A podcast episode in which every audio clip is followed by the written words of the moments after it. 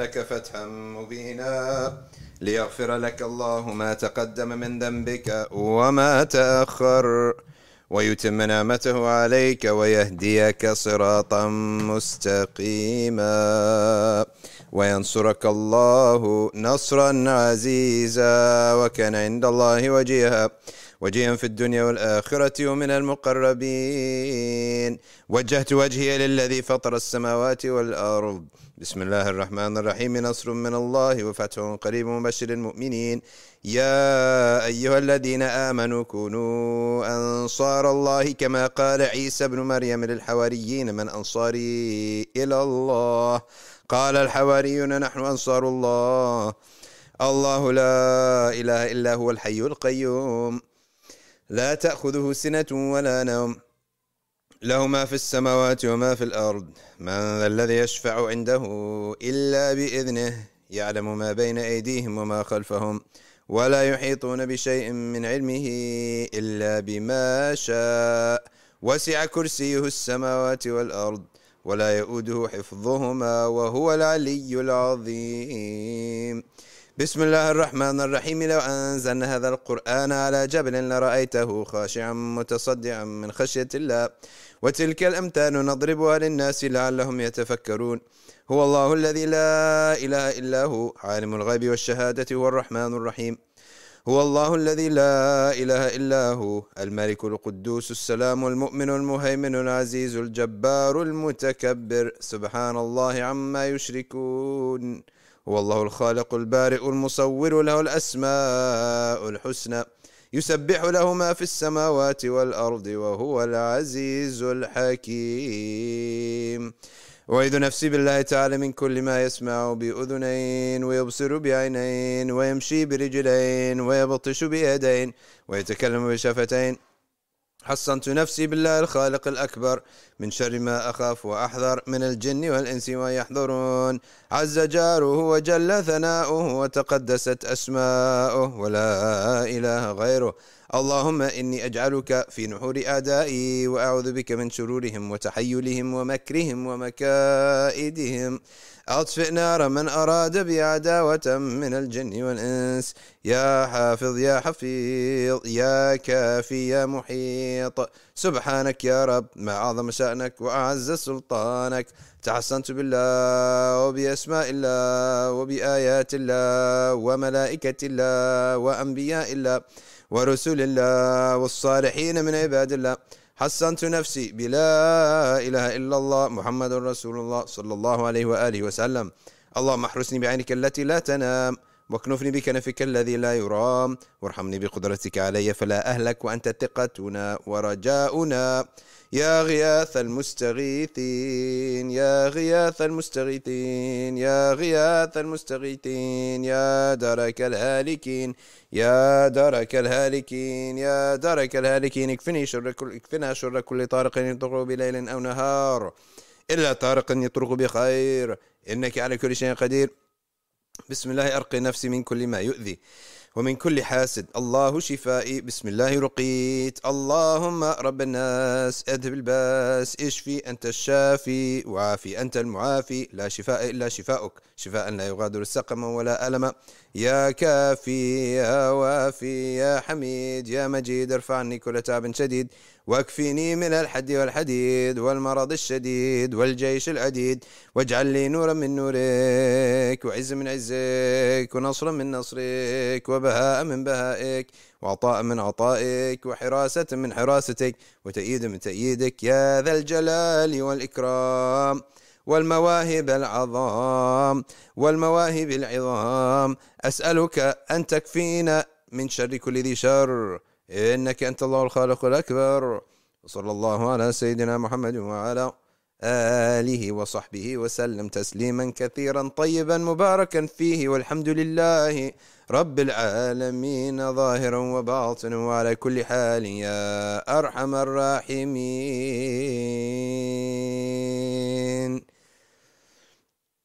Inshallah, we'll take three, four minutes for dua.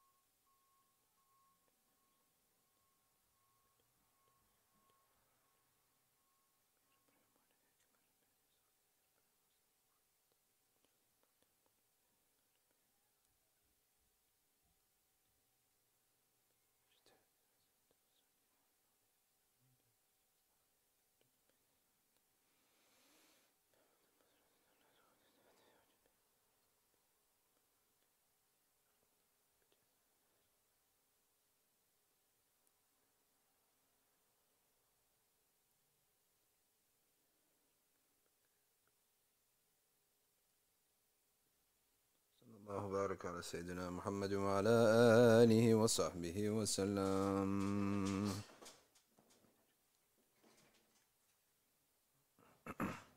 Assalamu alaikum wa rahmatullahi wa barakatuh. Welcome everybody to the Safina Society Nothing But Facts live stream, where every Wednesday we look into the affairs of the Ummah. Uh, what is our Ummah all go? Uh, uh, what is happening to our Ummah this week? And this week, the affairs of the Ummah is that one of our own, Maliki Click, has gone completely viral. His video went viral. Uh, it sounds like a bad thing, but obviously going viral these days he went viral for a good cause, namely that that cause was his uh, commentary on the Halloween in Saudi Arabia. All right, went viral, and basically what he said essentially was that here we are, here I am. I became Muslim 30 years ago, he says, and I left off all these holidays, and Halloween does have a religious origin. So even if it doesn't mean something religious to most to people today, which obviously it doesn't, but nonetheless it has that origin. But also, it's I don't think it's far fetched to say it's like a, a, a, holiday, really, where everyone's a goblin or uh, they they're not dressing. This is not like the old fashioned days where it's cops and robbers, cowboys and Indians dressing up like um, Joe Namath or dressing up like. Um, a football player or a baseball player or something like that. That's not how how it is anymore. It's really like uh, it's it's about it's like ninety percent horror and, and skeletons and things of Jahannami order. So that's why Muslims pretty much have agreed they, they don't celebrate it and they're not going to celebrate it. And some Muslims they still do it. But for Saudi Arabia, which has the supposedly the strictest Muslims out there, that's they're that you know what you could see from the way they treat everybody else. Or your ankles are showing, all right, off with his ankles, all that. Yet here we go, dressing like uh, Iblis. And the pictures were terrible. Right? Why don't you uh, crop us a picture, by the way, like uh, while we talk about it? All right. It's not appropriate. It's just like gross. It's disgusting. It's basically like skeletons. Skeleton. Put images. Click images. Yeah, like that one. That one is not even that bad. Yeah, that is stupid. Basically, put it's so stupid. It's but it's gross. It's not even like nice. Skeletons and bloody faces and zombies and all this ridiculousness. And so all the other Muslims are the Tablighi Jama'ah is the bad guy. But this you're allowing. I mean, come on. So Maliki Click basically all he said was, um, here I am, I left all this stuff. And here's the land of get the skeleton. That's a big one. Yeah, this one. Yeah, get yeah. There you go. Get the carp. Yeah, that's good. Perfect. Yeah. So he said, I left all that stuff, and you guys are, are, are running to it in the lands of Islam in Riyadh. Uh, and and everyone picked it up, like different there there are companies out there their facebook or their youtube videos are basically whatever um, is like really trending okay? Um, they make a video out of it. And so they made a video out of him basically. Um, his thing is part of it. Meme movies. What's that? This is in saudi.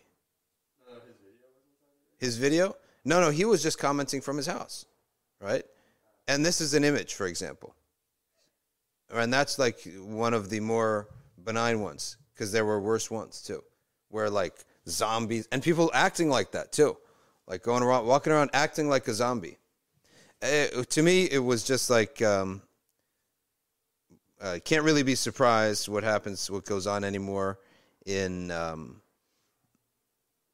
in Saudi. Their youth are just like their youth. Youth are youth. But you expect that in the lands of Islam that guidance be a bit thicker. Okay? That the guidance be a bit stronger. And it's just not the case. And it's actually misguidance, if anything. It's complete misguidance. By the way, Ryan, if you got your flip phone next to you, in case the plumber comes, we have to open up for him. Okay. Yeah. All right. News of the Ummah. Segment number two. The oldest Guantanamo inmate released after nearly 20 years. Okay. Uh, Noreen Mukhtar is asking, when will you do part two on Adnan Syed? So we did the part up till, didn't we finish it last week? Guy? Like, we finished that article at least, yeah. up to when he got released, right? I think the only thing is to invite him, personally speaking. To invite him up here, spend a weekend with us. We'll do a, like a Thursday stream, and then he could uh, spend time with us because I really want to hear what he did in jail. Like, how do you spend your time in jail? The oldest inmate at the Guantanamo Bay prison camp, 75 year old Pakistani national Saifullah Paracha, has been released back home, and this is what he looks like. That's Saifullah Paracha. He's back home after, what did it say? Shh, almost 20 years. The Pakistani Foreign Minister, Ministry said in a statement over the weekend Mr. Saifullah Paracha, a Pakistani national who was detained in Guantanamo Bay, has been released. And he reached Pakistan on Saturday, uh, last Saturday, 29th of October. Okay, subhanAllah. We're glad to, that a Pakistani citizen detained abroad is finally united with his family. What was he before this? Was he some kind of just um, a shepherd who was caught up and his sheep went to bin Laden's sheep and he got caught? No. He was not some kind of low, like simple simpleton that could just be oppressed like this, right? And that's what they did. A lot of these people in Guantanamo Bay, what were they doing? They were just, you know, happened to be a mountaineer, a mountain man following his billy goats, and he ends up on bin Laden territory and he gets swooped up and doesn't speak a word of English, doesn't know anyone, doesn't know anyone powerful, and he rots 20 years in jail. But no, he was a businessman. Okay? and he was accused of financing Al Qaeda in 2003. Where was he a businessman? Where was he? He was on a business trip in Thailand. What kind of work did he do? Import export to US American like retail major retailers, not some little operation. They accused him of being in contact with Osama bin Laden and Khalid Sheikh Mohammed. Okay. In 2008, the lawyer said he met bin Laden in 1999 and again a year later in connection with the production of a TV program. But in May, the U.S. approved Paracha's release, concluding only that he was not a continuing threat to the United States. They never had a case against him. They, well, bring it. There was no case against him. There was no uh, evidence beyond the claim that he was in touch with bin Laden. It's terrible what happened to these people. Guantanamo is just like, look, I'm all about if you're at war with people, the prisoner, today we call them prisoners of war. What are they? They're slaves. That's the origin of slavery in Islam, is that it's prisoners of war. So what do I do with them? We distribute them to the soldiers. Didn't that soldier risk his life? So let him go benefit from this prisoner of war, right? You take that prisoner of war, he's yours now. Go work and I make the money off of you. That's the ancient idea of prisoners of war. There wasn't this idea that the state keeps them in a jail.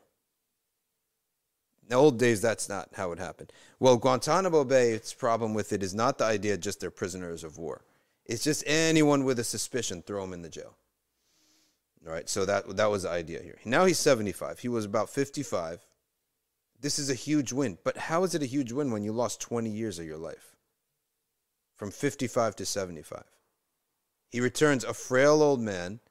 He lost the the the the autumn of his life. So they, let's say the spring of your life is from let's say 30 to 55. The summer is from 18 to 35, let's say. The spring is like 35 to 55. That's when you do the most. You make your bu- or sorry, the summer.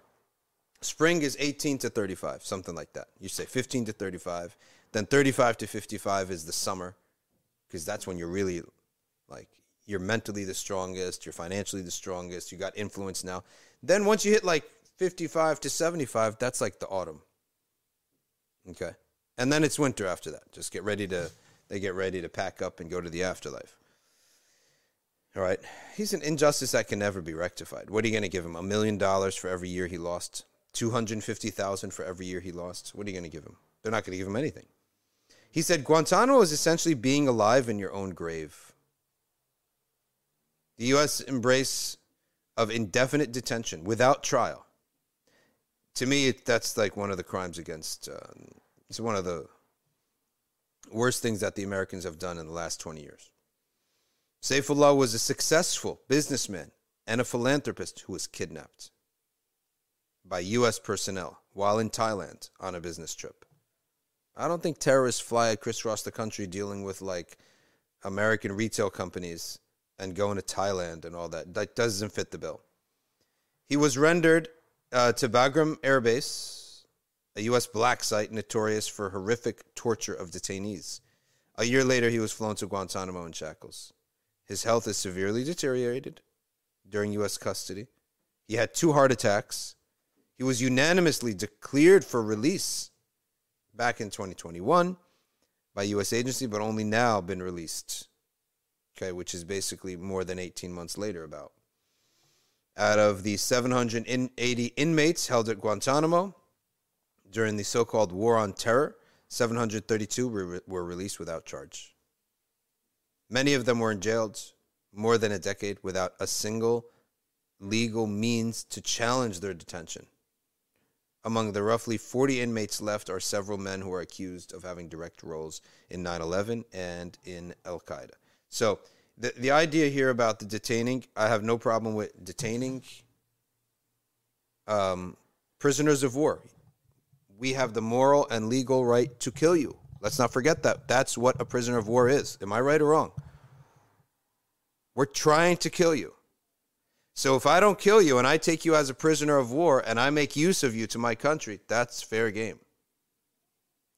But the key is to be lawfully as a combatant, right? Whereas these people were not combatants. They were just literally um, nabbed off the streets.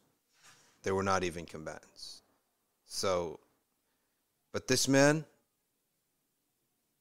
just the fact that they retain their iman, you know, and hopefully that's the case, they retain their iman.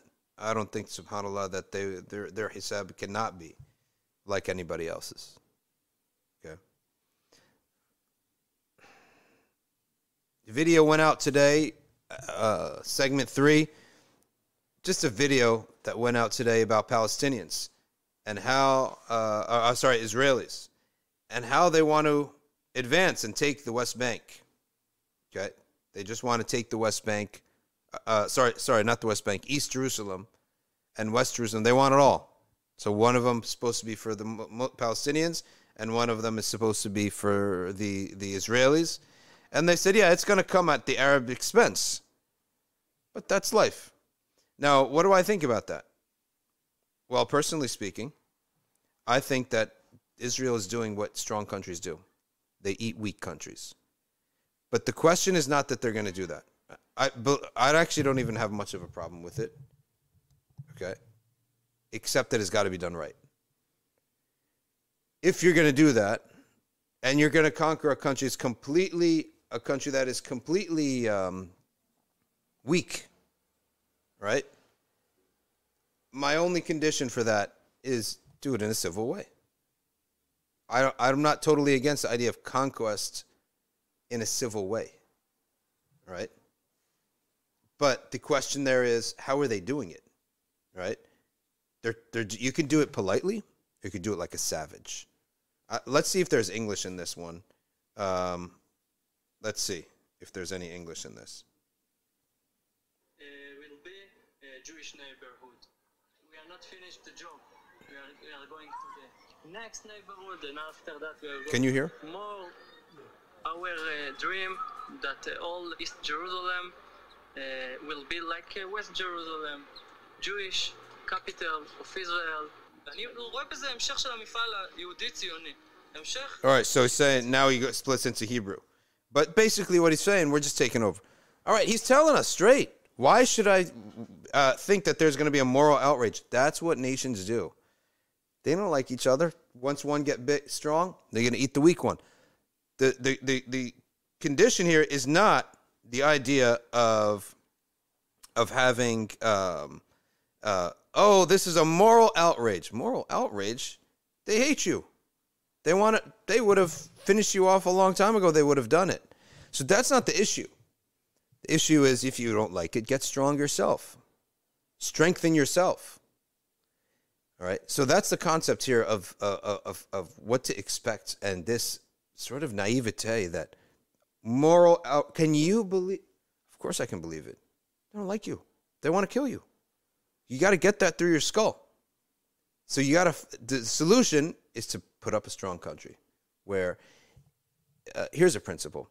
If something is stolen from you by force, you're not getting it back through anything other than force. Okay. That's the only solution to this situation. Now, I'm not, this is, I know that with Kanye West, there's been all this anti Jewish stuff. I'm not into that, right? Uh, but, and I think that's totally unfair. It's totally unfair. And that's not the route that Muslims should go. We should go with someone specifically who's committed an objective crime. This is an objective crime. This is theft. They stole from you. That's what strong people do to the weak if those strong people don't have a law to, to monitor themselves. What's the solution? Get strong yourself and take your land back. That's the only solution. That's the mentality we have to have. Forget this victims, human rights, blah, blah, blah. They want you to do that because it's waste of time. The Zionists who are who are doing all this stuff, they want you busy with this nonsensical talk of the Universal Declaration of Human Rights, the UN, breach of UN this and UN that. Who cares? You think anybody cares about that stuff? Because at the end of the day, it's the strong eats the weak. And if you don't get that and if you refuse to understand that, then you're going to just continue that same life. Right? So unlike the bandwagon of and this guy Kanye is he just is he he is going to be completely erased, right? He's going to be completely erased because this is one group you don't go against. And I'm not even supportive of that. I don't support just general anti-Jewish talk. I have um, a couple Jewish, you know, not relations or associates, but people that I deal with on a regular basis in the medical field or whatever that are Jewish and Hindu. So I'm not into this uh, blanket. But if there's a crime, like what they've done, what certain Zionist groups have done, that's the issue. Okay? That's the issue.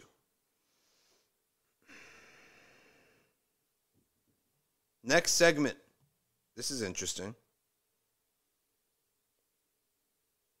Dover firebomb suspects. Andy Leak had posted anti Islamic, anti Muslim rants. All right, so what happened? There is a there was a firebombing. Yeah, five pillars. Enough with these pop-ups. No, I don't want to put anything in my inbox. Thank you very much. I like the website. I just hate pop-ups. Yeah. Can you answer Karen Lindsay? and, huh? Yeah, not mutually exclusive. Karen Lindsay, why don't you uh, come on to NBIC Friday in New Brunswick, New Jersey, North Brunswick, New Jersey? Andrew Leak is 66 years old from High Wycombe. Uh, so for the listeners who are listening on uh, Spotify, uh, Karen Lindsay is somebody here who she said, "Are you? Is this Sunni or Sufi organization?" Okay. Uh, Andrew Leak from High Wycombe is thought to have thrown two or three incendiary devices at the Western Jetfoil site in Dover at 11:20 a.m. Sunday before killing himself. All right, he killed himself. Um, so there's not going to be much of an anything. Okay, K- Karen Lindsay is new to Islam. Oh, she's a convert. MashaAllah. New to Islam or new to discovering Islam. So either one. Well, if you're in New Jersey area, the the Jersey tri-state area, come to our mosque on Friday. There's a women's event, and then there's specifically a, uh, a community event by a convert of over 50 years from California, and. Uh, uh, of course, you know California is such a cool state, and all the people who come out of there are these these cool dudes, and he's one of them. But uh, in any event, if you're not, oh, mashallah, she took her shahada three days ago. Takbir. Allahu Akbar. Uh, so that's wonderful. And then, hey, Rai, why don't you post to her the links? mbic.org backslash links. Can you post that to her? So, Karen, we have a um, uh, we we have a, a set of links. Okay. No, I don't think it's there. Well, you can send her that too. The links? No, I didn't put them there. I only put the links. All I, I need to put them there, but I put all the links. MBI mbse.org backslash links, and then you'll see all the convert stuff. Yeah, all these biography of the Prophet, Quran, everything. So just send her that whole thing, and then we'll go down to new Muslim playlists. That's what it is. MBIC.org backslash links. We got to put it to converts, by the way, uh, but we'll do that later. So, inshallah, inshallah. Now, what does this man Andrew Leak says? Amazing. We have like anti-Muslim here in the news, yet at the same time we get somebody telling us uh, that it's a shahada. Okay, took shahada took shahada three days ago. She's, he says all Muslims are guilty of grooming. All right, they rape non-Muslim women. This is so. This is just stupid stuff. Okay. He admires Tommy Robinson, the English Defense League. All right, now we're entering waste of time territory. Once the word Tommy Robinson comes up, you're entering into waste of time territory right here. Okay. Waste of time. Complete waste of time. Let's see what else we got in the news. Next segment. I'm trying to pull up the next segment. Why can't we go? Yalla.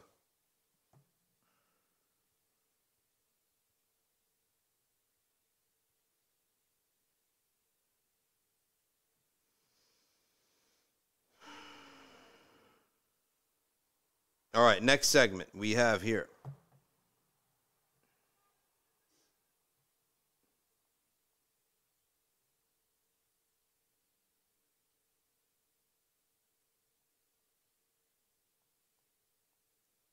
A whole bunch of stuff with the Hindus, which I'm not interested in. Leicester violence is still in the news. Are you serious? Okay. What's that? Yeah, what is going on?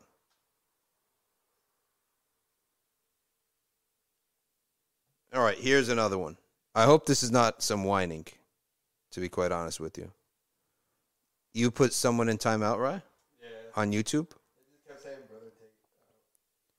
And they came. Thoughts on Andrew Tate again? We did this last week. But very simple thoughts. What did he do? He entered Islam. He, he submitted to God and his creator and his prophet. Right? He has to do that.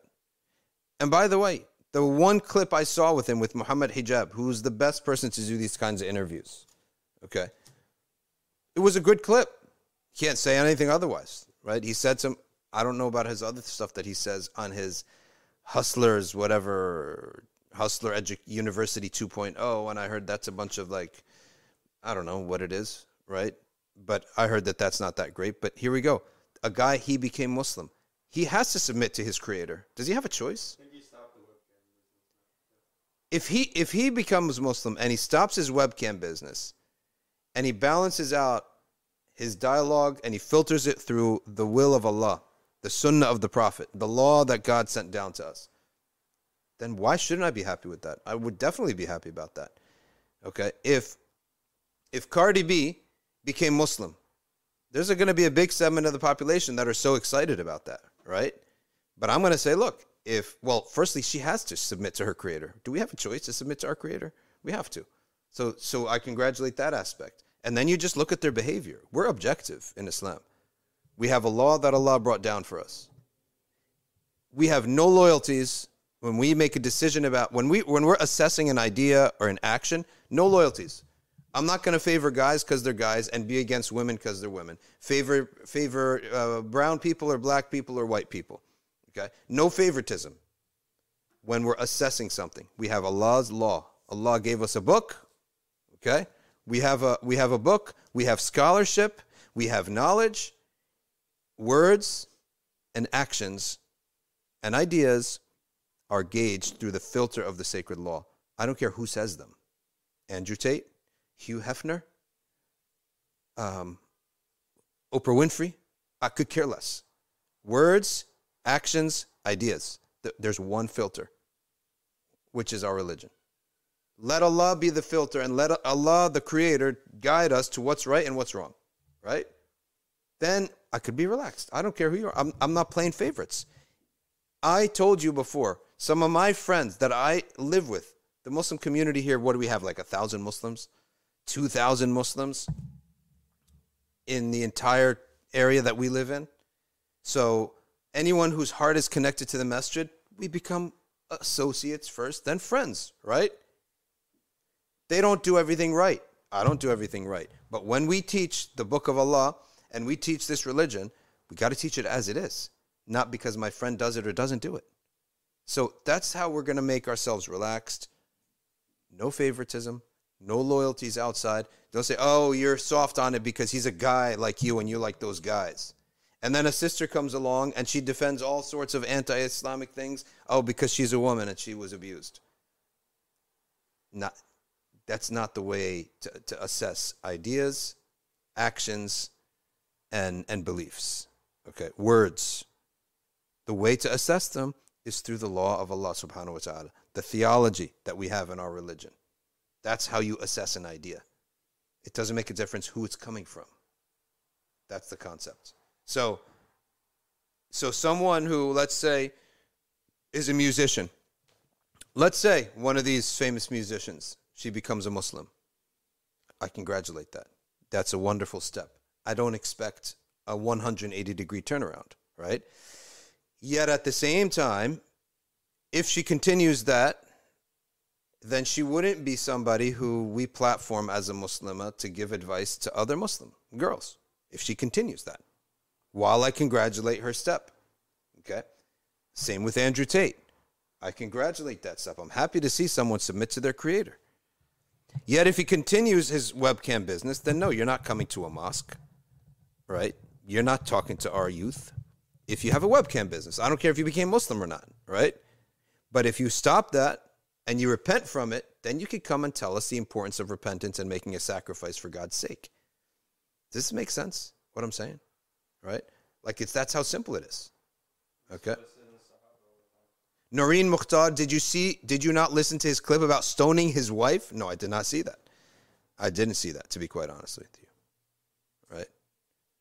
But we're not taking from somebody uh, moral guidance and ideas and hearing their speeches about life if they're not trained in Islam.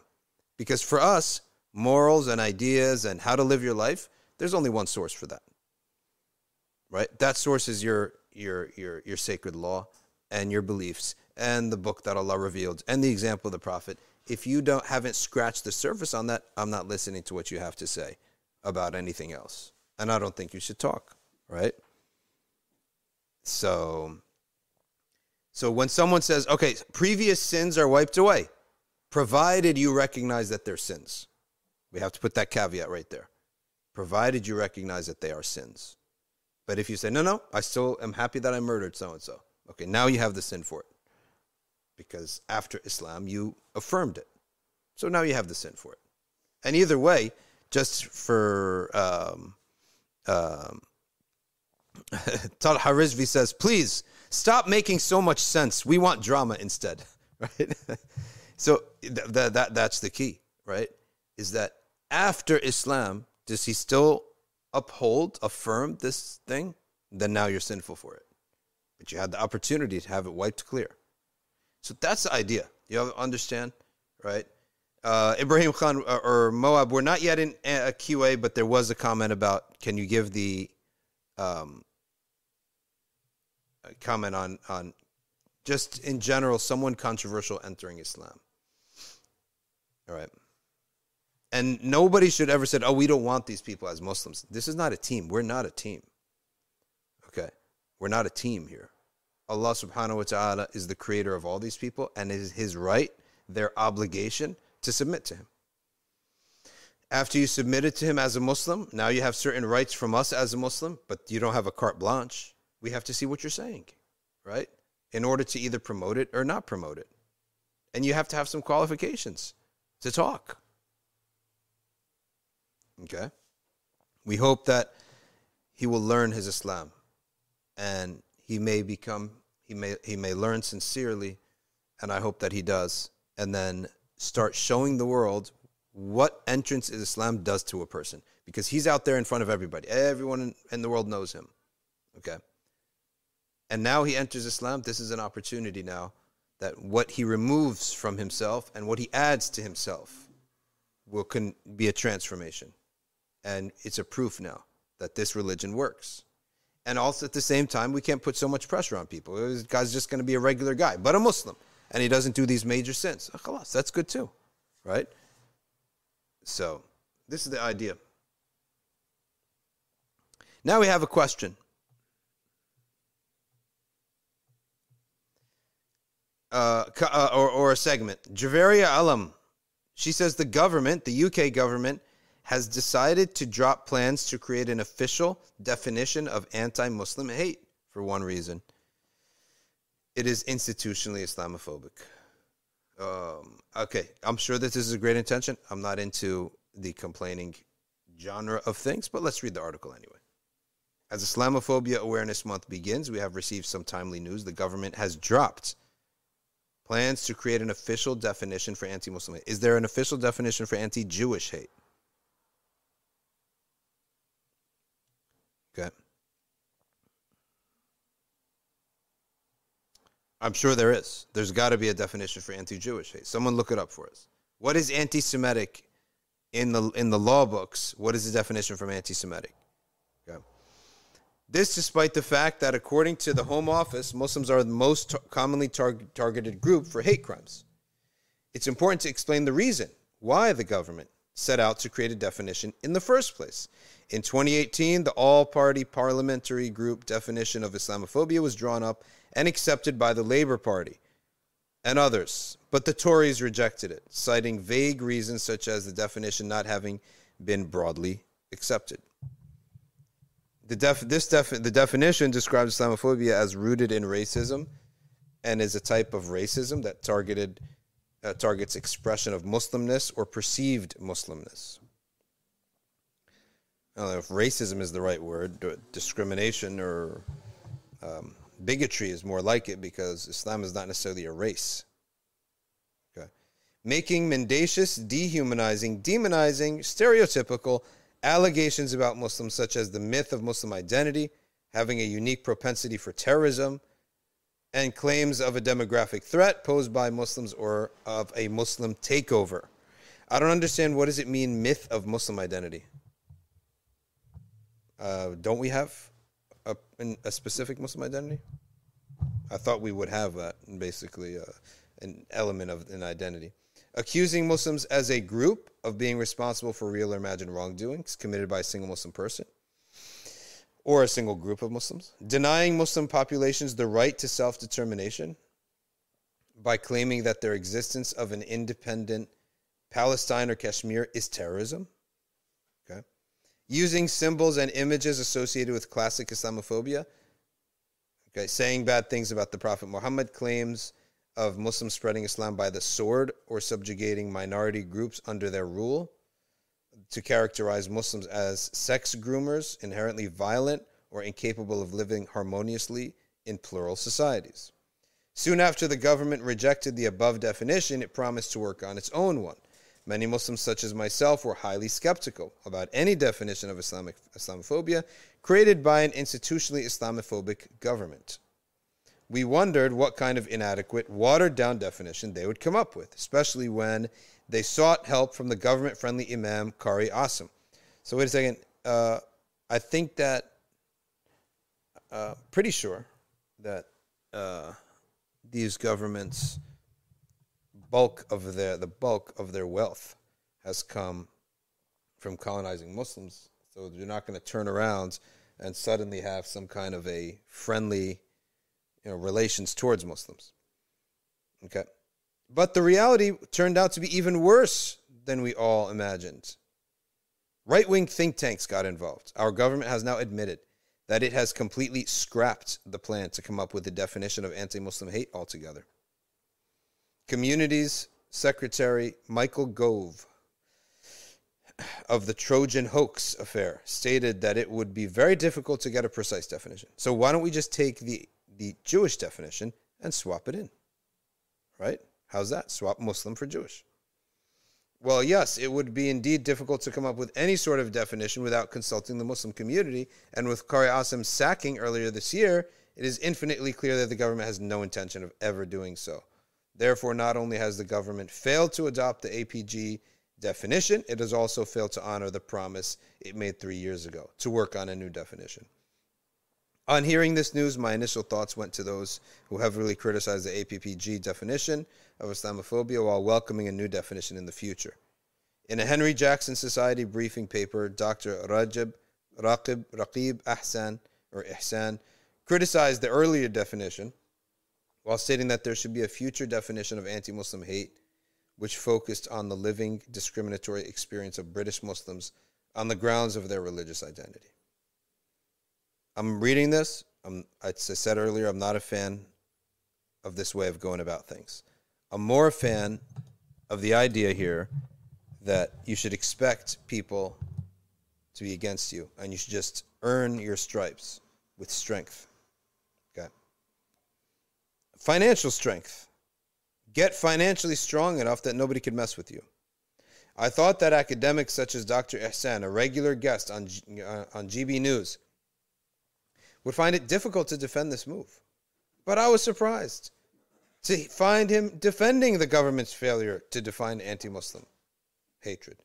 Now, defending the indefensible isn't easy, as Dr. Ihsan's article demonstrates. He begins by deflecting from the primary issue by criticizing the term Islamophobia and stating that it is problematic. Oh, he's a, one of these paid stooges, it looks like. However, the group set up by the government to work on the definition was called Anti Muslim Hatred Work Group. Qari Asim was appointed as the chair to help work on the definition. If you work on this enough, and the word anti Muslim hate is in your line of sight long enough, and you repeat it long enough, and you're typing it, and you're talking about it, it's going to keep growing in your head. Right? And you're going to start seeing it everywhere. Oh, he looked at me funny. That's anti Muslim hate. Oh, this is anti Muslim hate. Do we want to go that route in life? Why don't we go the route of like being proactive about things? Anyway, let's see. Although many of us use these terms interchangeably, one of the key criticisms was the definition of Islamophobia was the word Islamophobia itself. The criticism was that the word itself is a misnomer and infers, infers criticism of Islam rather than Muslims. We should care more about the criticism of Islam than the criticism of Muslims. Muslims deserve criticism. I'll be the first one to criticize them. Okay? To, uh, Ryan, someone is going to attack you. He's, someone is going to uh, uh, uh, push you until you fall or throw the Quran. Which one are you going to rather have? I'll get pushed. Yeah. Any Muslim would. Someone's going to push me against the wall or throw the Quran against the wall. We should be more concerned, okay, with people speaking ill about our deen and, and, and our prophet than about ourselves. And Nabiyu awla bil mu'minina min anfusihim. We care more about Islam, ourselves. Okay? Uh, we care more about our deen than we should care about ourselves. So this argument, he says, was popularized by Maajid Nawaz, who stated that Islamophobia was a backdoor blasphemy law. We want a blasphemy law. Okay, tell me something. Right, what would you rather have?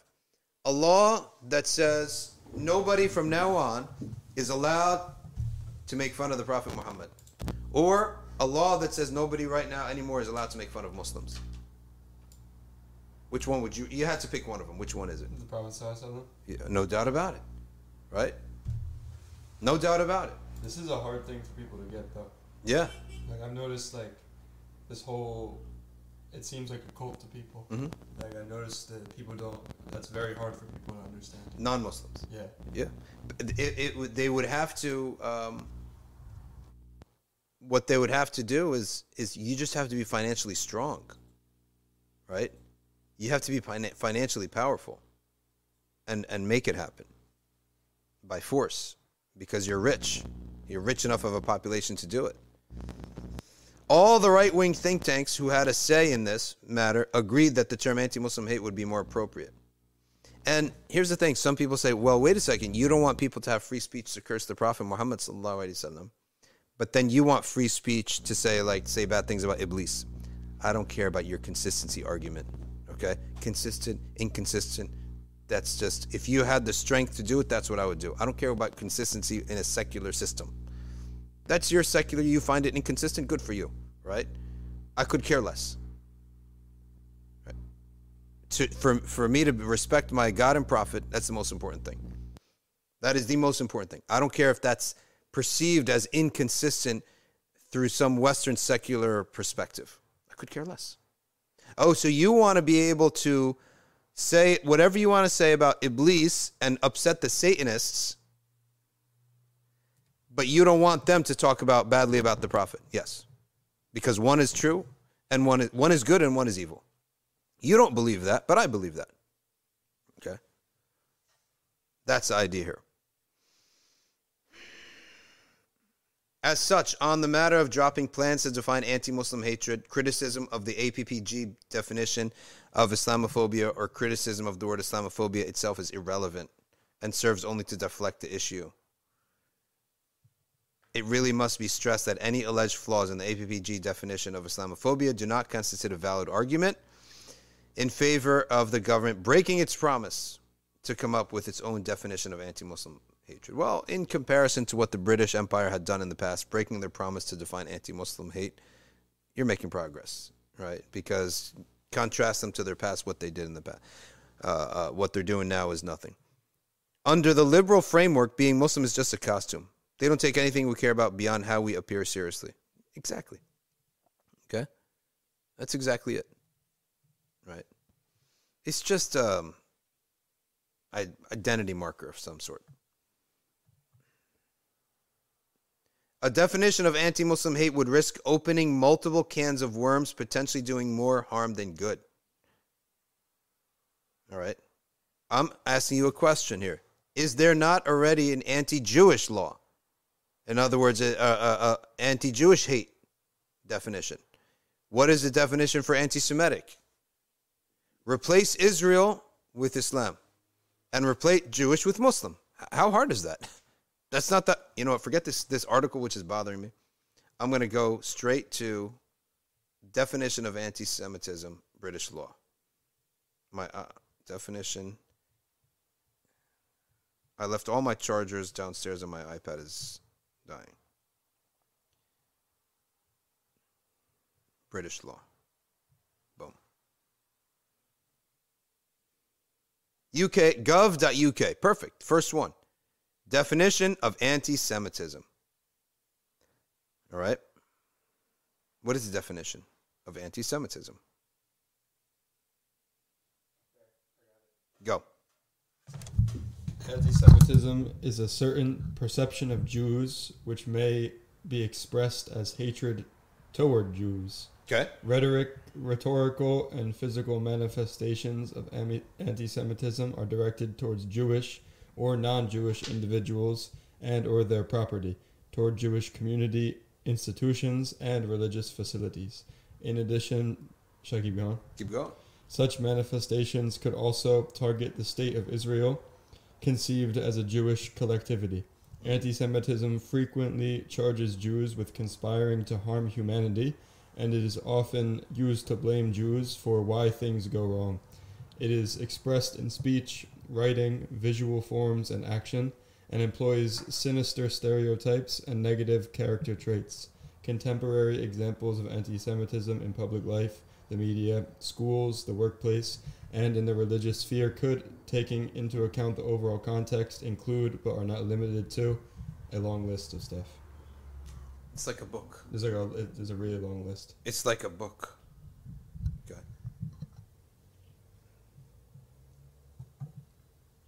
Um, it's like a book. Why not just replace Jewish with Muslim and Israel with Islam? That's how simple it is. If you're going to be fair, you've done it already. So what's the difference? Anyway, that's how it would be. Can you ring the plumber, Rob? See, he, he just called me. I, I think I just heard the door. Yeah. So that that's that segment of the opera uh, of our program today. That's the problem. I, I um shoot. I'll ha- tell me, and I'll have to call Wahid to have him unlock. All right. Uh, next on five pillars, more England in the news. Sadiq Khan, Muslim, but he placed a garland on an idol of the Hindu god Ganesh during celebrations in Trafalgar Square. And so you do not have any reason to be happy about Muslim mayor if the behavior is not consistent with Islam. What we care about is behavior that's consistent with what Allah wants of us. Okay.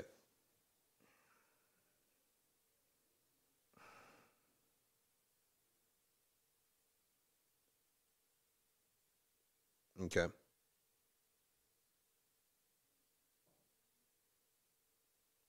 So that's it's that simple. So Shaitan himself does not have any problem with you being a Muslim. What he has a problem with is your behavior. And the comments section on this is is massive. Okay. We ask Allah to guide him and us, right? There's no point in just smearing the guy. We all know that at that level, at that point now, you're honoring gods. That at that point, you really we should be praying for you. Not um, we we know that's wrong. Everyone knows about that. Wrong. Okay. We're very very soon to come in to open QA, so get ready for that. And we're finishing off the news segment, which tends to always be British news, because we, well, we don't have a channel the way they do. Okay.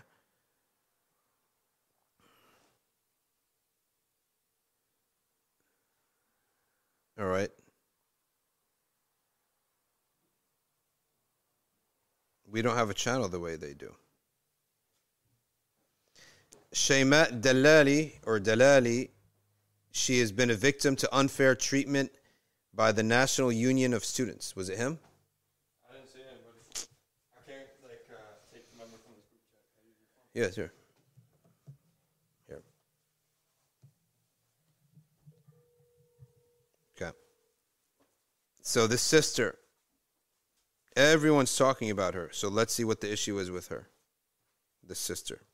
We read this a while back, but she's back in the news.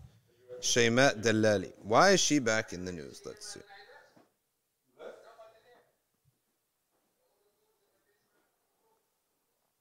The Federation of Student Islamic Societies has called on Muslim students to boycott the National Union of Students after it sacked its president, Shaymat Dallali, following an investigation into anti Semitism allegations against her.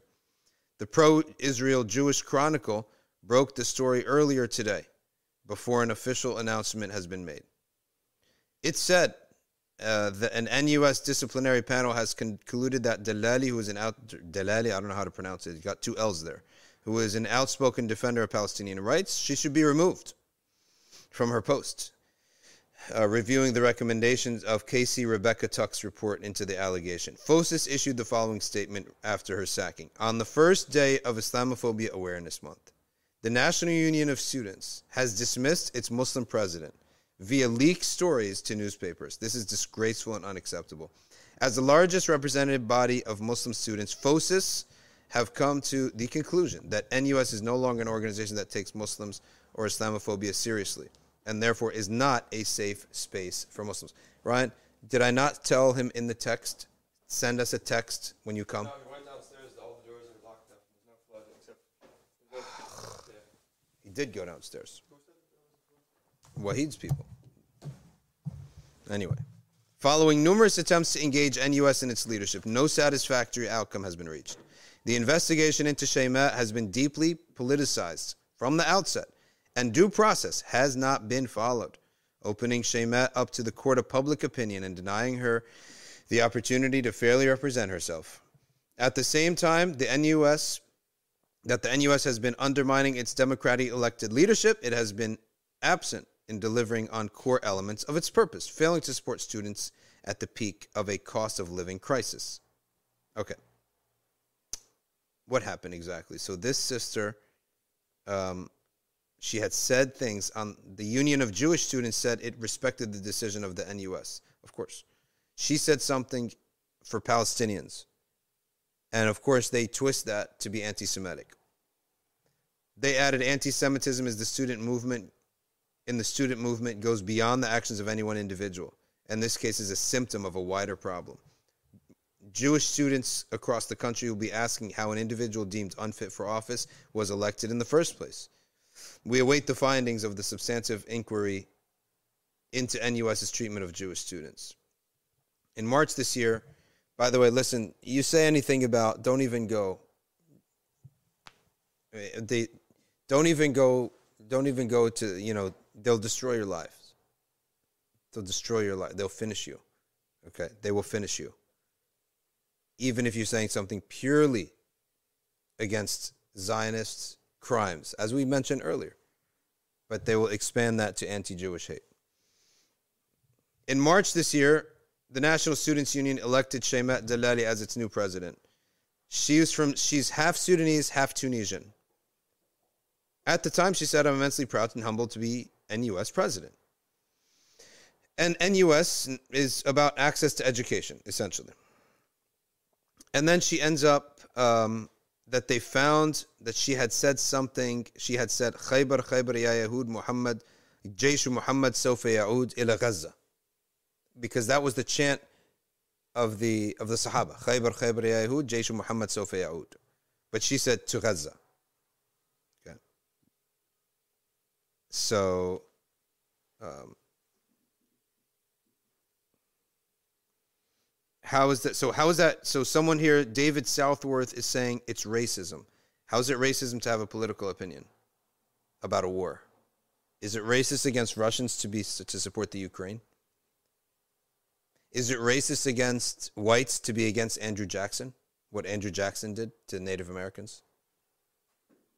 Is it racist against whites to be against the transatlantic slave trade? Well, what's happening in Gaza is definitely one of, in history, it's going to be one of these. It's going to be right up there in the top 10 crimes that people have done. Is it, if we criticize the Nazis, is, is it anti German hate? So they've conflated this thing Okay, and people have accepted the conflate. Okay, that's all. That's that's a summary of the whole thing. And that's all we have today for the affairs of the ummah. Let's take 10, 15 minutes today on Q&A. First question is from SR. Do you ever come across cases where a Muslim woman in her heedlessness married a non-Muslim, then later became religious and realized her mistake and regretted it? Yes, and they end up either he becomes Muslim or she has to get a divorce because the marriage it's not even a divorce because the marriage is not valid in the first place. You have to understand that.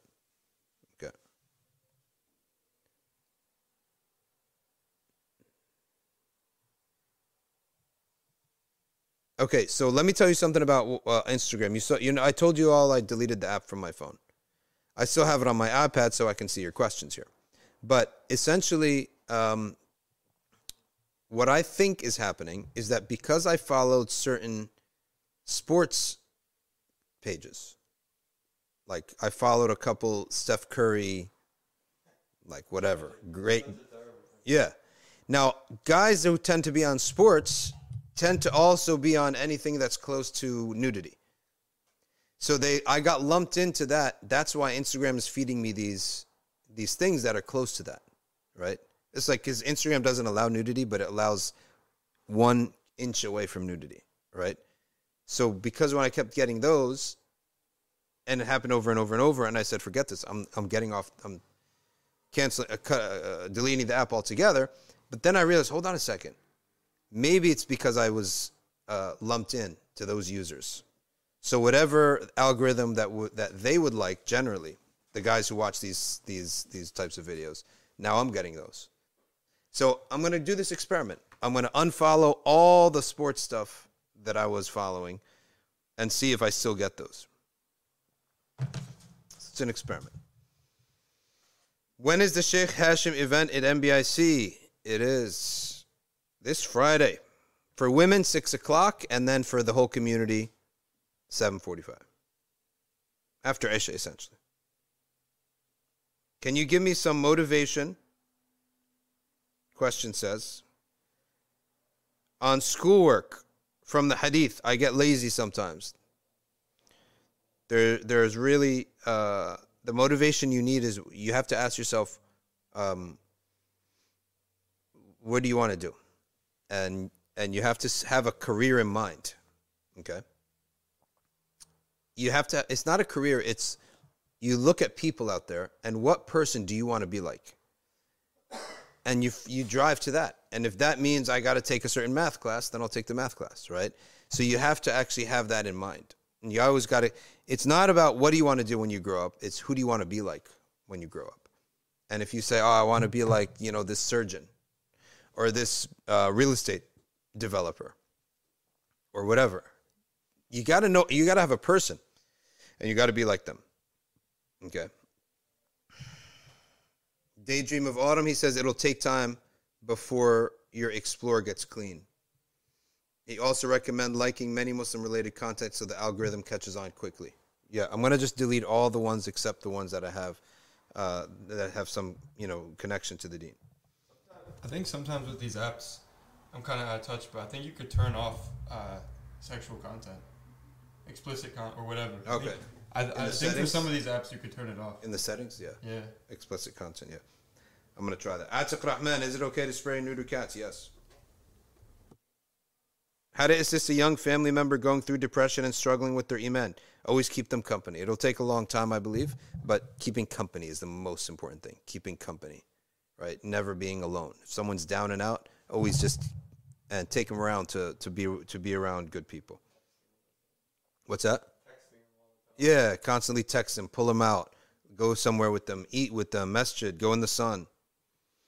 Watermelons. Should people seeking marriage make adherence to Islamic laws of dress an explicit expectation? I believe that uh, adherence, if you're adhering to the Sharia or trying to, then it's fair for you to say, I also, that's what I want. It's not fair or not. It's whatever you want in marriage. I want that, right? And of course, you don't want to be hypocritical, so you have to do that too. Do you find it problematic that though that Muslim men in particular gravitated to AT in the first place? I'm not surprised that Muslim men or men in general gravitate towards anti-feminist rhetoric because the feminist rhetoric is also not some kind of you know um, uh, basket of fruit. A lot of it is so full of emotion and hatred uh, in a general sense. So I do. I am not surprised that one extreme bred another extreme which is that's not a, a justification for it. I think I don't think it's right, but that's the explanation. So I'm not surprised by the reality of it. And I and I by the way, I actually don't think that we've even scratched the surface of this type of uh, wh- whatever you want to call it, toxic masculinity or otherwise, which is by toxic I mean spreading hate, okay, towards women just because they're women. I don't think we just scratched the surface. It's going to increase, right? Because the opposite side has increased, right? The um, feminist type of rhetoric that is just uh, anti. If no one's going to say it, I'm anti men, anti women, but that has a negative emotion towards men in general, and very quick to pull the trigger. You're this, you're that, you're toxic, you're this, you're alpha, you're blah blah blah. So quick to pull the trigger on guys. My friend, he's works in the police here, very high up in the police department in New Brunswick. He said he had a, a 15 year marriage. His wife, he got wealthy, he did well. Um, his wife said, "Well, let me let me finish my education." She went to took gender studies. He came back. He said, "Every night's a fight because my I'm this, I'm toxic, I'm blah blah blah." And I was like, "What? What does she study?" She says, "The gender studies, right? That's what they produced." Right now, his life fell apart. So that other side is not a basket of fruit, either. So I am not surprised at all that it swung the opposite way. Uh, while uh, that's not a um, justification or a validation for it at all. In your experience, Omar Disman says, which salawat helps you most? Salat Tunjina.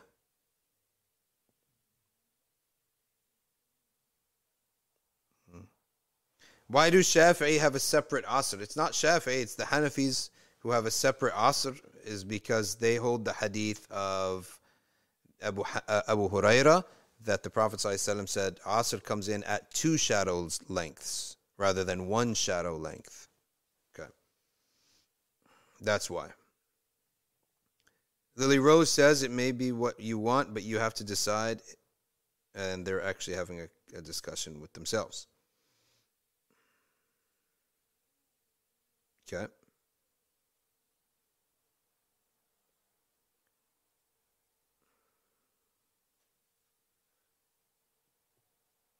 Let's see what else we got. Majority of followers of the Dajjal will be women. Is that true? Um, I don't know if it's the majority, but the Prophet ﷺ did say that they will be very attracted to the Dajjal. So much so that you will have to lock the doors of your house and keep the women inside. They will be extremely attracted to go and explore what the Dajjal has. Okay.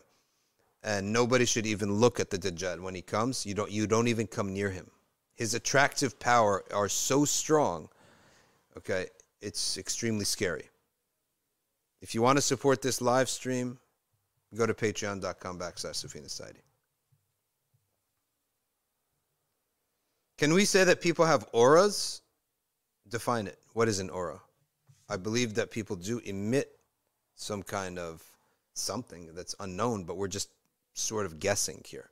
But I think that people do admit stuff. Okay. Can we go to Fez and have a conference and have nothing but facts there?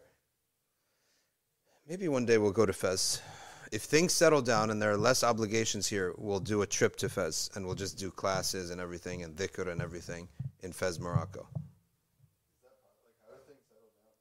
What's that? I think settle, things can settle down by hiring more teachers and just taking a semester of lesser classes and having that those teachers teach those classes. Yeah. Can we say the uh, uh, What is he saying? How do I make marriage ceremony more according to the Sharia? I think that you're talking about. Are you talking? Question for behind the screen. Are you talking about the wedding or the nikah? The the walima is different from the nikah. Wedding ceremony, I understand. Marriage ceremony, I understand that you mean by that the nikah, which is the contract. Okay, the whole thing. So the contract is very simple and involves simply that you have to have witnesses. You have to have a dowry, which is money that you pay to the girl, and she agrees to that amount of money as a gift, but it has to be agreed upon. We that her wali is involved and is approving that you can marry each other. As a, not everyone can marry each other. For example, if she's in her iddah waiting period after death or divorce of a previous husband, then you have to wait till the iddah is over. For example, if she is not Muslim or Jewish or Christian, you cannot marry. If you're not Muslim, then she's a Muslim, you cannot marry. Things like that. And then they have the pillars of the of the marriage, which are ijab and qabul. Okay, which is that very simply, you say in the past tense, "I have married you." She says, "I have accepted," in the past tense. Or an imam says it. Say, "I have married you." and you say, I have accepted. Or the dad says, I have married my daughter to you, to the husband, to the groom, and the groom says, I have accepted your daughter in marriage. Okay, it, that's in the, structure in which they're sort of um, transmitting the responsibility of maintenance and protection. And then you have to have a walima. A walima is a sunnah to have, but you have to have ishhar. Ishhar means to spread the news widely. It's not just enough to have uh, one witness, two witnesses. No. Ishhar is to spread the news widely. You have to do that. And you could do that through a walima, through any way, any method. In the walima, uh, there, the, the Prophet ﷺ said things like the poor should never be omitted. It shouldn't be just a walima for rich people, for example. Uh, it should not be a situation where uh, the munkar takes place there, right? Mingling, music, dancing. That's uh. The music that there is music that's permissible, with instruments that are permissible, and there's a type of dancing that is permissible, but the men should be separate from the women when they do those things. That's it. And there should not be israf. Israf is, is excess, like an excess amount of, of expenditure. There should not be israf. Israf with a sin. Can we pray with socks on? Yes, you can. You just cannot make wudu over socks except in the Hanbalite madhab.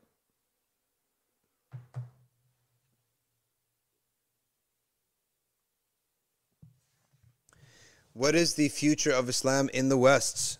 Do we try to convince the locals of Islam and hope it become like Albania or Malaysia? Or do we end up going back? There are going to be Muslims here, right? We're not getting a hijrah of six million people are not making hijrah. So what we have to do is we have to continue our existence here through institutions of knowledge. That is the way forward. Institutions of knowledge. Where because what is Islam? We want to be Muslim, right? That means adherence to Islam. What is Islam? That requires knowledge. Knowledge cannot be done by one or two people. You need an institution that produces many, many, many people. Okay. Uh, what is the concept of a qutb? Okay. Uh, the qutb is an idea that um, when when fayd fayd benefits, things come down to the ummah. The qutb is the one heart that is most cleanest, and therefore he receives it before everybody else. And then it spreads to everyone after him. That's the idea of the qutb, and Allah knows best. Khadija Asif, uh, can we have a link for the Umrah information to go with your group? Yeah, it should be ihyatours.com slash Umrah with an H 2022. With an H.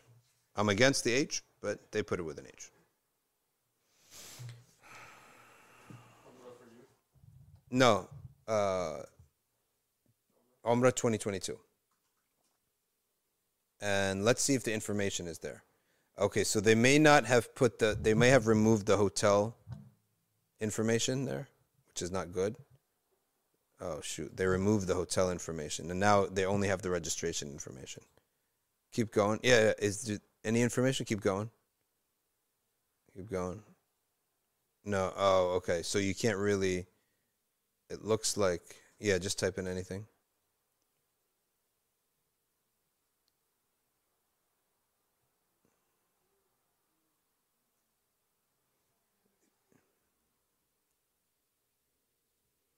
So Ryan is looking up and see if the inform- hotel information is there.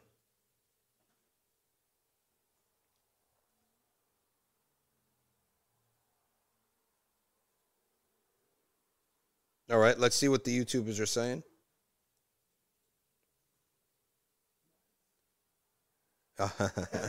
Ryan is so happy because it says select the gender, male, male or female. That we that's something to be pumped about these days. SubhanAllah.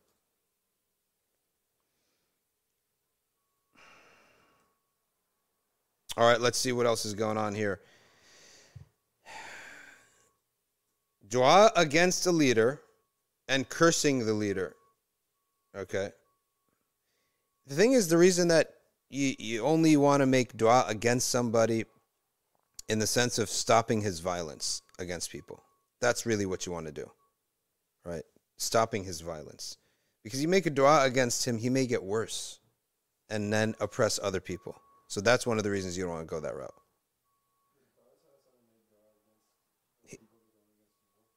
He, only made dua against the people who committed treachery against him. The- he didn't make dua against the Quraysh when he went to war. No. Yeah. Can you make? Can you do a productivity productivity session? Uh, any tips on productivity? Uh, productivity is best done in the morning, which means you got to get your sleep schedule in order. Try to sleep early. And the best when you wake up in the morning, I'm telling you, if you wake up in the hours between four and five, that's an A plus day. What you're gonna get done at, on that day is better than any other day.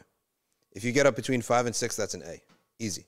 Between six and seven, A minus. Seven and eight, B plus. Eight onwards, it's B's and C's.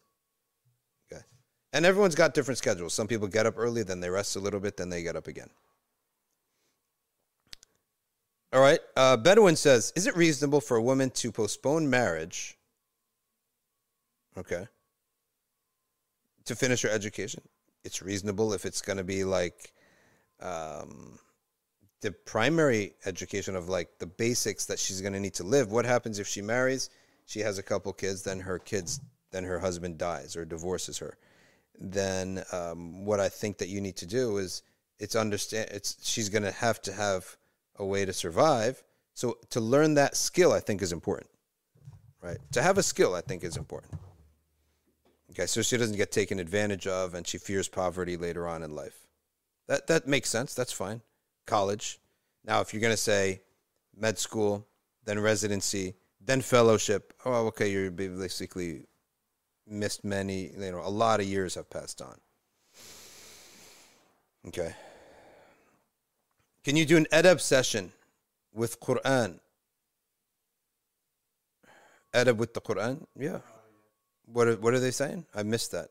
Elbow bump? I don't understand what's being said. Oh, they touch the Quran. Yeah, yeah, yeah. Yeah. Had session with the Quran, yes. The Quran is the symbol of Allah's religion and therefore should never be below the waist. Never should be, uh, you should put your feet in the direction of the Quran. Like that. These are some basics. What's the understanding, says Adam99, on marital rape? No, uh, marital rape would not be called rape. Rape, what is the definition of rape? Is to access the body of a woman who has not permitted you. What is the definition of marriage?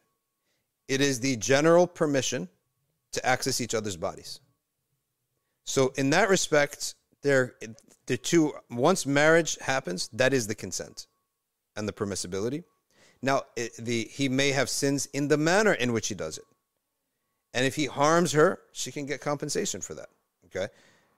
But it would not be in the same category of rape where there's no consent at all. Okay. But it, yes, if he harms his wife, that could be right grounds for a divorce. If there are injuries, grounds for um, compensation.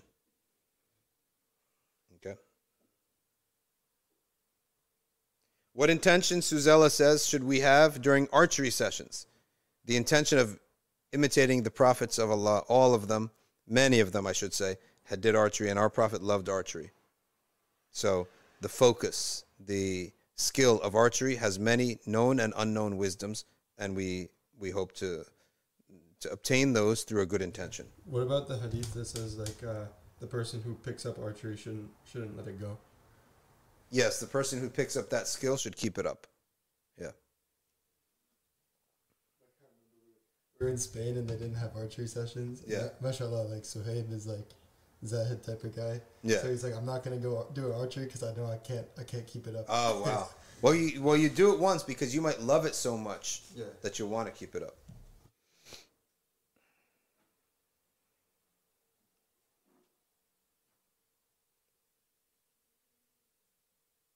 What's your opinion on the new young TikTok Insta preachers who a lot of people are getting Islamic knowledge from? I'm not exactly aware of them, to be honest. I don't. I, I didn't. Uh, I didn't see them, nor did I hear any youth talking about anybody in, in specific. Where can we approach for questions and problems that are more personal? I don't necessarily get into people's personal situation except if it's a ruling that you're looking for, because that's objective. As for personal life, I'm not there. I can't really judge, but you can send me an email, shadidarumasri at gmail.com. Are, is shooting guns the same intention? Yes. By qiyas, archery and guns. Okay. What's the purpose of archery? One of the purposes purposes is uh, protection. So today you're not going to protect yourself mainly with, with a bow and arrow. Okay.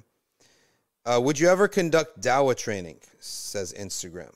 And the answer is I don't really do dawah in that way. Like, let's go out to the table, put out a table and do dawah. That's not my method of doing it. My method of doing it is to, attain, uh, to acquire through time a, a type of um, reputation, a type of um, uh, reputation in the community, and that's what we're trying to do here with the soup kitchen. And people would know that Islam is here, and they will come to ask for it, and then we could teach them about the Deen. Should I continue Salah or Tanjina? Whatever it is that's moving your heart. Lily Rose says some husbands approach their wives violently against her will. He has sins for that, and she can get divorced. She can't defend herself. No, that's haram. Right? That is haram. It's haram. Amrukum shura bainakum. Prophet said, Your affair is a shura. Anything that you want to do. Okay? You should become, uh, do it by shura. Secondly, uh, وَقَدِّمُوا لِأَنفُسِكُمْ The Quran says, قَدِّمُوا لِأَنفُسِكُمْ Which means, uh, put something forward for yourself. That means you don't go and attack your wife like that. Uh, foreplay, words, something that will ease you into this intense interaction. That's what happening, right? That that's the right way to do things. But for for someone to do that, it's not even healthy, right? Physically. Aqil Muhammad, give me a shout out. I have become a Maliki. Allahu Akbar. Ahlan wa sahlan. Welcome. Now you got to come to Dar al and study. The studio is in the attic or the third story of Dar al Fatah. Dar al Fatah is going to be a beautiful building. Okay? That's the name of this building. This building is called Dar al Fatah. And the program is called Dar al Fatah. And the soup kitchen is called La Cocina. If so, uh, brother says if someone doesn't have knowledge on the difference between the madhabs, can they follow whichever they deem reasonable when searching for answers? Uh, great question, and the answer is you don't follow, you don't go by the issue. You study the madhabs, the methodologies, and the imams, and you pick one. The ijtihad of the common Muslim is to, to, to seek out, to study the imams and the methodologies, and to pick one and to follow it. So you don't go to study the individual questions. Okay, what does the Hanafi say about music? What's the most reasonable? What's the Shafi'i say about shrimp? What's the most reasonable? What is the the four madhabs say about socks? What's the most reasonable? No, you don't do it like that way. You study what is the Shafi'i methodology of doing things. What's the Hanafi usul? What's the Maliki methodology of deriving rulings? What's the Hanbali methodology of deriving rulings? Who was who were these imams? Read their biographies. So you study that one time, then you pick one. That's how simple it is. Study the biographies and their methodologies. There's a book called The Four Imams. Okay? You study, and it's by Abu Zahra. You study the methodologies and the shiyukh and the imams. And of course, those imams set up the methodologies and they answered the questions of their um, uh, uh, of their era. And every generation, new questions came up, and their scholars had to do had to uh, come up with more answers using their methodology. That's the way to do things. So, brother, let me know if you you you, you got that question and understood it. Question from HZM: What are you Muslims' thoughts on moving to Canada? Probably financially, it's better off than living in the United States.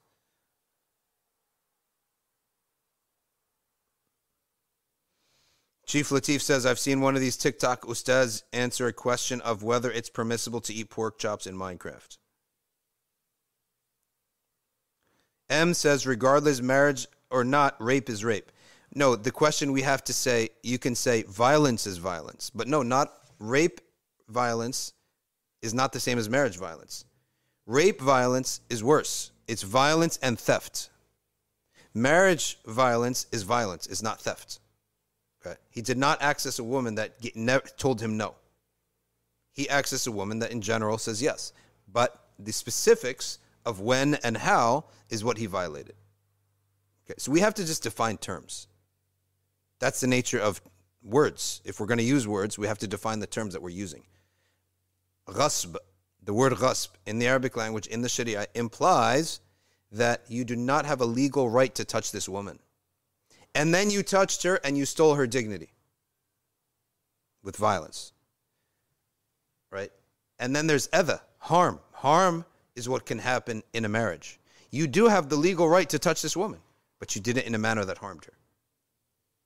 So that's the that's the understanding of it.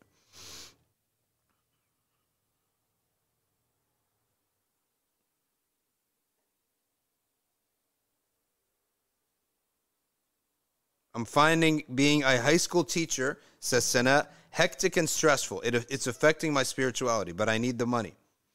I also hate my job.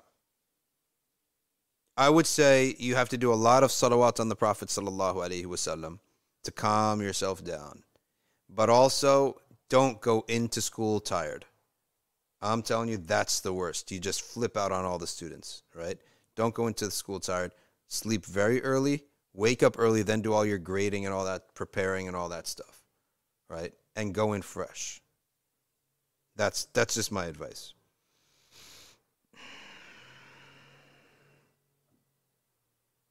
Non-Muslim acquaintances, how close do we get? At what point is it too close as a Muslim? Who's influencing who is the question. If are they influencing your behavior, you're influencing their behavior, or no influence? That's the question.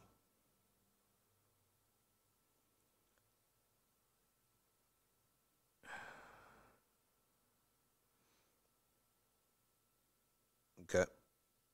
Abuse is abuse. Yes, abuse is abuse. There's no doubt about that. No, not all abuse is the same. To abuse a strange woman who you don't even know and who has you're not married to is very different than abusing your wife. They're they're they are they're both they both can be abuse, but they're not the same. Okay? They're not the same. Because one, you are not allowed to touch her, to look at her, to talk to her. The other one, you are allowed to touch her, to look at her, to talk to her, to be alone with her. But the way in which you did that was harmful. So there's two counts against somebody who does this harm to someone that's not his wife, and there's one harm to someone who does it to his wife. That's the difference. It's not saying that. Uh, oh, she's talking to Adam ninety nine. Okay, I thought she was talking to what I just said before. I didn't realize sometimes that you guys are having conversations with each other. That's why sometimes I answer it as if you're talking to me. Um, I'm trying to look and see. I'm I'm sort of glad that uh, people do talk and, and, and get on and get along, I guess. Shockwave, the new X Man, is back. I was just given these Chinese good luck charms. Should I discard them? Yes. We don't need a good luck charm. What if the wife said no before he attacked her? That that is what Eva is. When she's not ready, she's not in the position, and then he uh, has sex with her and attacks her, whatever. So it is a uh, the wrong way in which to do it. Although the person themselves, he did have the right to do that, but the method in which he did it was wrong. So he could be uh, that could be grounds for divorce. Uh, Brother says, "I I got it. I'll definitely read the book." On that note, though, what about looking for rulings while I'm studying and having completely understood each method, but require an answer? Fine, no problem. As long as you are going to eventually pick one imam and one methodology and stick to that with life. What you do in the meantime, whatever, however you go about doing things. No problem.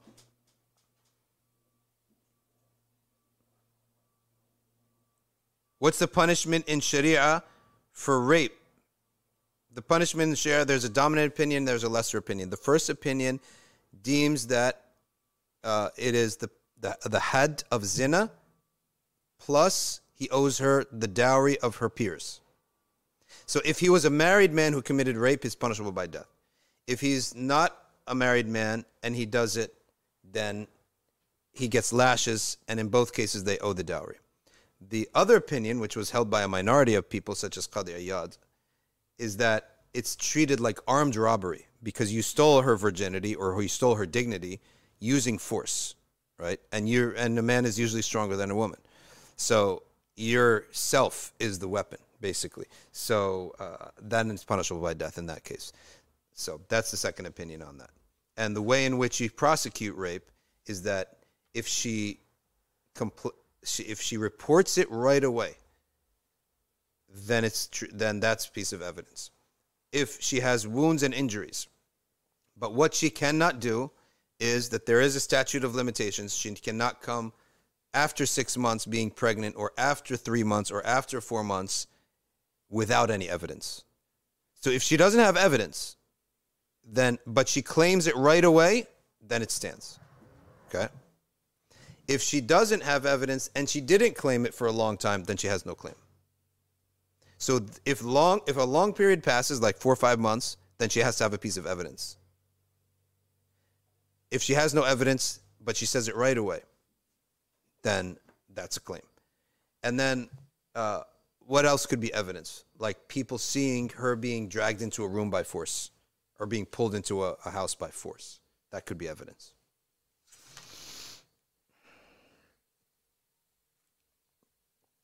AA says, I thought actions were valid in any of the four schools. Okay. Yes, it is, but it's not a methodology for every question in Islam, we assess the four rulings and pick the one that we like. That's a methodology of whimsicalness. That's not the right way to me- to do things. The right way to do things, even though you're going from valid to valid, right? The right way to do things is to pick one methodology, the methodology you believe in most, and you feel is most worthy of following, and stick to that forever. That way, you won't you won't um, allow your whims to keep growing. A Couple more questions, then we wrap up. How do I make myself sincere for Umrah? And what act of worship to prioritize? Well, of course, tawaf is the greatest act of worship when you go to Umrah. In Mecca, of course. In the Prophet's mosque, a salah on the Prophet wasallam and salah in his rawdah. How do you make yourself sincere? What is sincerity? Is seeking your reward from Allah subhanahu wa ta'ala. You ask yourself, what is the reward that you want? Direct yourself to that goal. Okay. Be focused on the reward that you want from Allah subhanahu wa ta'ala. That's how you have ikhlas. What is it, right? Where is it? Where is which one? Does the waiting period start after the three talaq of divorce or legal filing of divorce? Hmm. No, the three talaq of divorce. But first of all, Melody 21, remember, divorce in Sharia is not does not need three utterances of talaq. If you do that by ijma' sahaba, you can never marry that man ever again unless you marry another woman, a man, consummate that marriage physically with intercourse, then get divorced from that guy. That's called talaq ba'in. So to in, to initiate one divorce, all you need is one utterance of talaq or a text message or signing off or nodding his head. And if he signs off on a divorce paper, that also counts as talaq. Like if that's the only thing you had. So uh, what's more rewardable, sleeping early or staying up later to study? No, sleep early and study in the morning. Is it permissible, says Sophia, to say that a girl woman doesn't have to wear hijab, but she may if she wants to? Of course not. Hijab is fard. Do we have a choice? It's in the Quran. It's with the ijma' sahaba. It's ijma' ulama. Do we have a choice? Yes, uh, in the sense of free will theology, we all have choices. I can touch this, I cannot touch it, I could touch my chest. That free will, yes, we have free will. But as Muslims, with our God, He's not giving us a choice. He's telling us do it. So respect your God. I'm not. I'm. I'm not up with this choice thing. What choice? I'm a Muslim. I don't have a choice. That Asr is in. Do I have a choice? No choice. I respect my Lord. He's put limits for me. Those limits are for my benefit. When the hot, when when the when the township puts barriers, when you're when you're driving up a mountain and the township puts barriers, those limits are for my benefit. Okay. Likewise, whenever Allah says don't, you should say don't harm yourself. That's what it means. When Allah says no, it means no to harming yourself. Khadija Asif, who I think is in my Maliki class, because in my classes I see another name called Khadija Asif. I think it's her. For a random woman, you didn't consent to relationship nor the actions. Mm. Yes, that's the idea that there has to be a difference between a man physically pinning down a random woman from the street and raping her versus physically pinning down his wife and entering into her. They're both harms, but one is far worse than the other. Okay? Because he has no rights to even touch her, let alone enter into her. Okay? And the other one, he did have a right in general. She knows who he is. She, she's allowing this, but the method, this this specific instant, he did it in a bad way. Yeah, there can be there are consequences to that.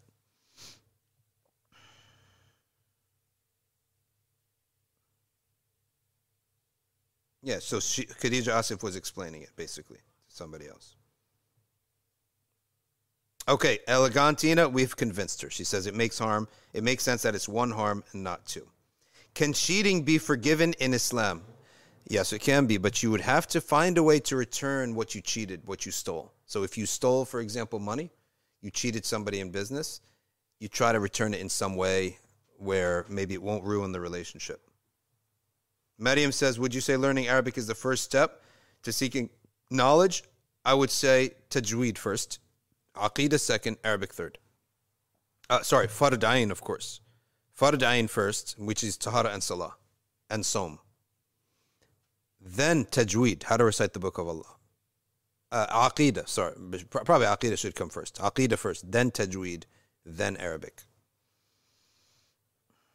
Is dancing in a mawlid permissible? It should be respectful. When you do dhikr, respect your God. Sit down nicely, properly, and respect your Lord.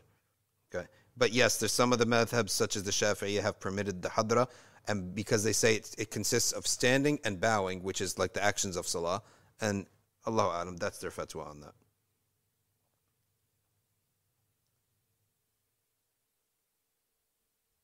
All right, Naveed Iqbal, real quick, is there a certain way to give each position of salah its proper due? Yes, at least a moment of stillness.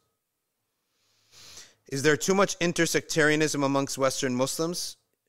There is, but I try to stay away from all that stuff. Um, yeah, sometimes I throw my own Molotov cocktail in there, but I don't engage back and forth and back and forth. But I just do sometimes believe that we should set some boundaries. Hey, we don't believe these Shia beliefs. I'm sorry to tell you that. We don't believe these Wahhabi beliefs. We don't have these these modernist beliefs, these progressivist beliefs. And you have to it's a product. When you're talking, it's a product. People deserve to know what you believe and what you don't believe. So every once in a while, it's important to say we don't believe in any of this nonsense. Okay? And we consider it heresy, blasphemy against God, right? And your deeds are not accepted until you fix your beliefs. Discussion over. Okay. I love the questions today. It's first time looking at YouTube from the iPad for a long time. Usually I use it from my phone. All right, we we we got to go unfortunately. Is prescribed medical cannabis permitted? It is the plant is permitted if it is not an intoxicating form. If it's not a form that makes you high, like it's a pill or whatever, then it's acceptable. If it's something you're going to smoke and you could possibly get high, then it's haram. Okay, did I study in Saudi? Yes, but not with Wahhabis. I studied with with Malikiya. We're talking about somebody else? Oh, okay. Who is he? And that is? Never even heard of him. Who is he? Uh, Instagram? Yeah. His student? Can we promote Wahhabi teachers on this live stream? No, we don't promote Wahhabiyya.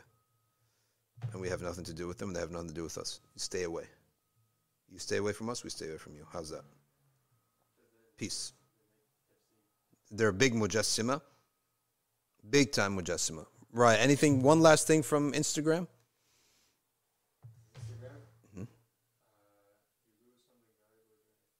Uh, Moyas said, if you lose something valuable during tawaf, is it frowned upon or sinful to look for it later? No, it's not frowned upon to look for your, your belongings. Of course not. No. Go down on Instagram. There was a question there. After Yafa D. How do you remove negative thoughts, festering feelings just won't go away for a long period of time? You displace them with really good thoughts that make you feel great and happy. That's it. Ladies and gentlemen, it was a wonderful live stream with you all. Unfortunately, I have to go. سبحانك اللهم وبحمدك نشهد أن لا إله إلا أنت نستغفرك ونتوب إليك والعصر إن الإنسان لفي خسر إلا الذين آمنوا وعملوا الصالحات وتواصوا بالحق وتواصوا بالصبر Vesselamu Aleyküm ve Rahmetullahi ve Berekatuhu.